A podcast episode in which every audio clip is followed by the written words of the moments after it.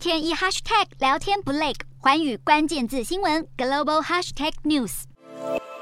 美国企业第二季财报表现不佳，摩根大通与摩根士丹利双双缴出惨烈成绩单，加上美国六月生产者物价指数再度升温，通膨恐慌持续笼罩华尔街。美股十四号在金融与能源股领跌之下，道琼早盘一度大跌超过四百点。不过，随着联准会鹰派官员为升息四码的预期降温，道琼指数尾盘跌幅收敛。而在台积电法说释出惊喜，第二季每股税后纯益达九点一四元，创新高，费半也喜涨了近百分之二。美股四大指数涨跌互见，道琼指数下跌一百四十二点六二点，收在三万零六百三十点一七点；纳斯达克上涨三点六零点，收在一万一千两百五十一点一九点；标普五百下跌十一点四零点，收在三千七百九十点三八点；费半指数上涨四十九点五五点。收在两千六百二十六点九二点。欧洲股市方面，欧盟表示，欧元区今年通膨将达到百分之七点六，远高于之前的预估值，使得投资人更加预期各国央行会采取更激进的升息政策。同时，令人失望的企业财报也再度唤醒市场对于经济衰退的担忧。欧洲三大股市全数收跌，英国股市下跌一百一十六点五六点，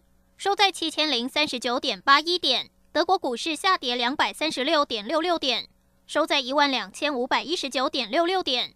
法国股市下跌八十四点八三点，收在五千九百一十五点四一点。以上就是今天的欧美股动态。